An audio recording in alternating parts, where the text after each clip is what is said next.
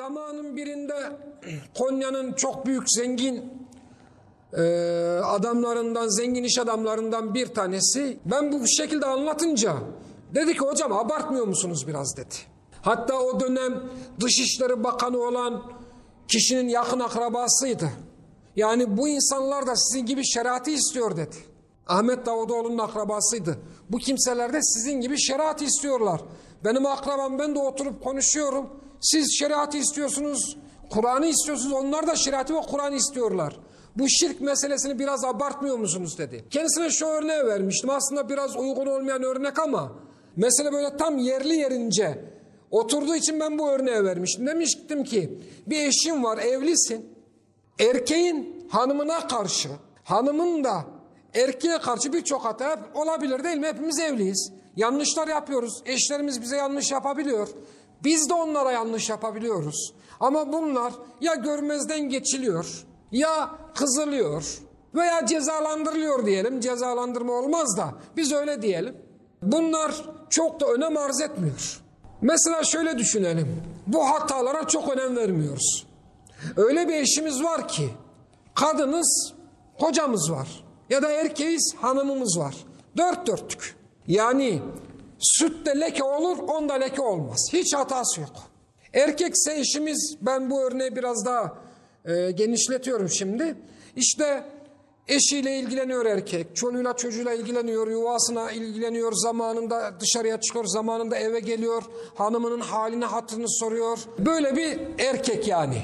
Ya da karısı oldukça güzel bir kadın, eviyle ilgileniyor, tertemiz tutuyor, kocasına karşı itaatkar, ona karşılık vermiyor, yemeğini yapıyor, suyunu yapıyor, her şey dört dörtlük. Kardeşler, bu iki karı koca arasında şirk varsa ne olur? Kadın kocasının yerine başkasını tutmuşsa veya erkek karısının yerine bir başkasını bulmuşsa bu evlilik biter. Bu hiç affedilmeyendir. Bakın dikkat edin birinci örnekte hataları olan karı kocadan bahsettim. Hepimizin hatası var. Kadın da hata yapabiliyor, erkek de hata yapabiliyor ve affetmekten bahsettim. Ama ikinci örnekte hiç hatasız, dört dörtlük karı koca var. Dört dörtlük bunlar. Ama bunlar birbirlerine şirk koşarsa ne olur? O iş biter artık. O affedilmez. Artık ayrılık meydana gelmiştir. Şirkin tarifi aynı zamanda burada da çıkıyor arkadaşlar. Şirkin tarifine geçmeden önce birinci örnekteki kul günahkar bir kuldur ama Rabbine ortak koşmuyordur. Rabbi onu dilerse affedecektir.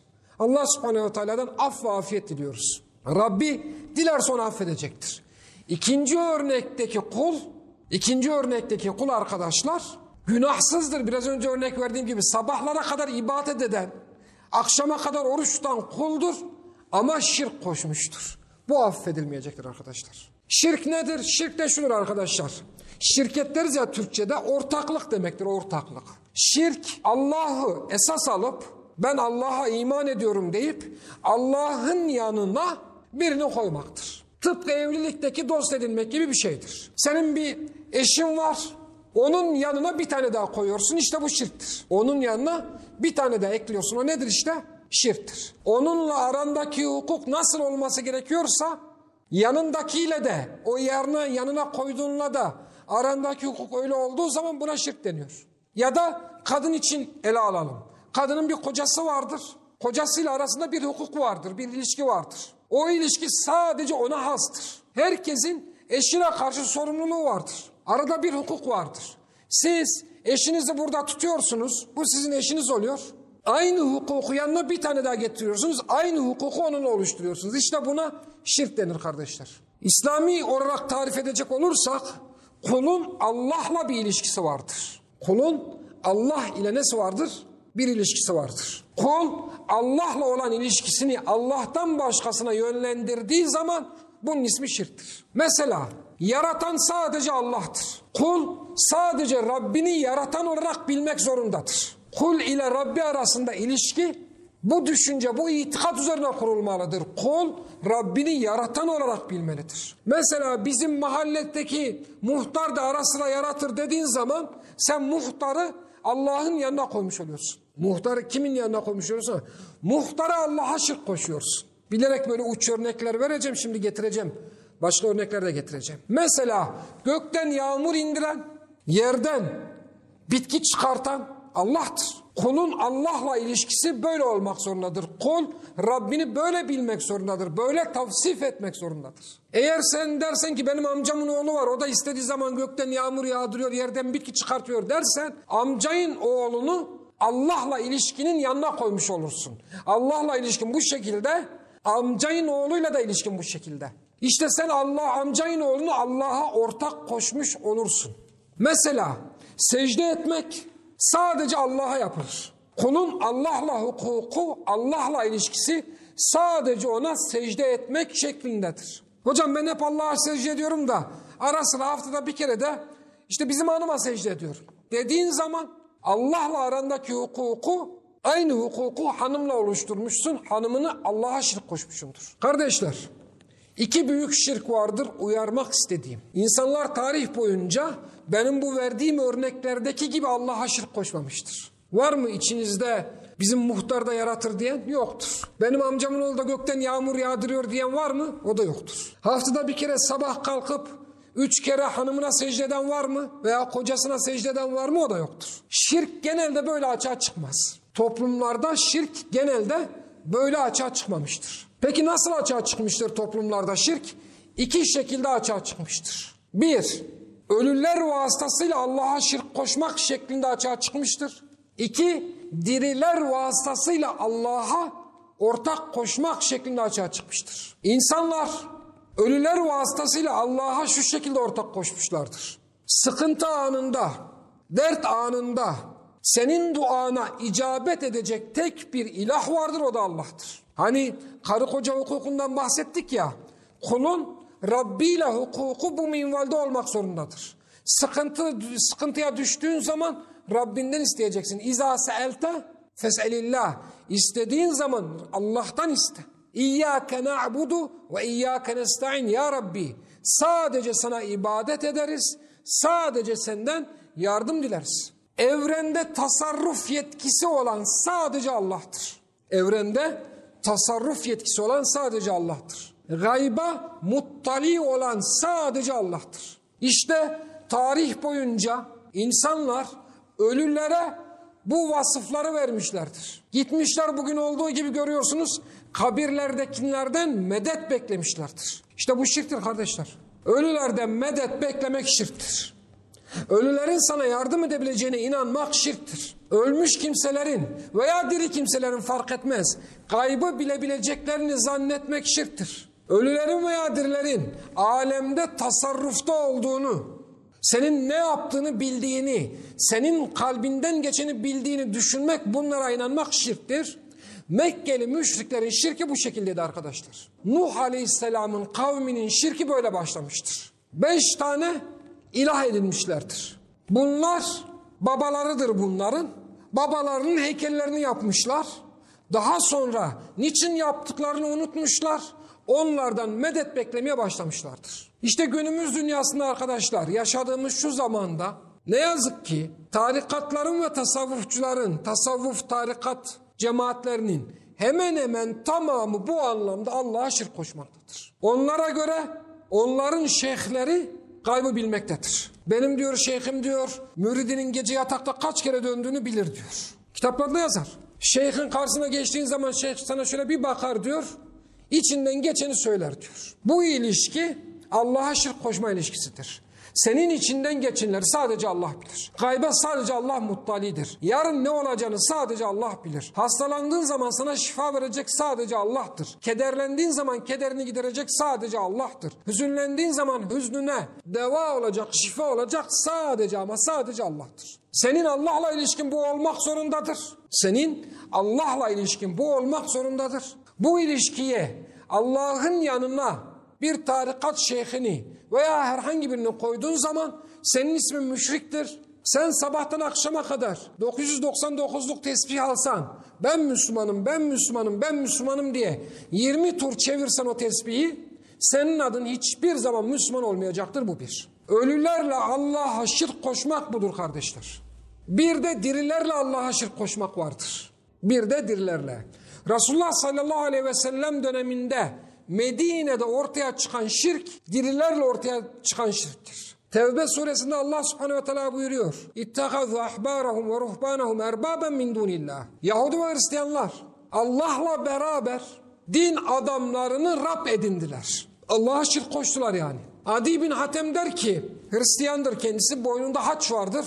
Resulullah sallallahu aleyhi ve sellemi ziyarete gelmiştir. Der ki biz onları Rab edinmedik. Biz onları Rab edinmedik. Resulullah sallallahu aleyhi ve sellem onlar Allah'ın helallerini haram yaptılar. Allah'ın haramlarını helal yaptılar.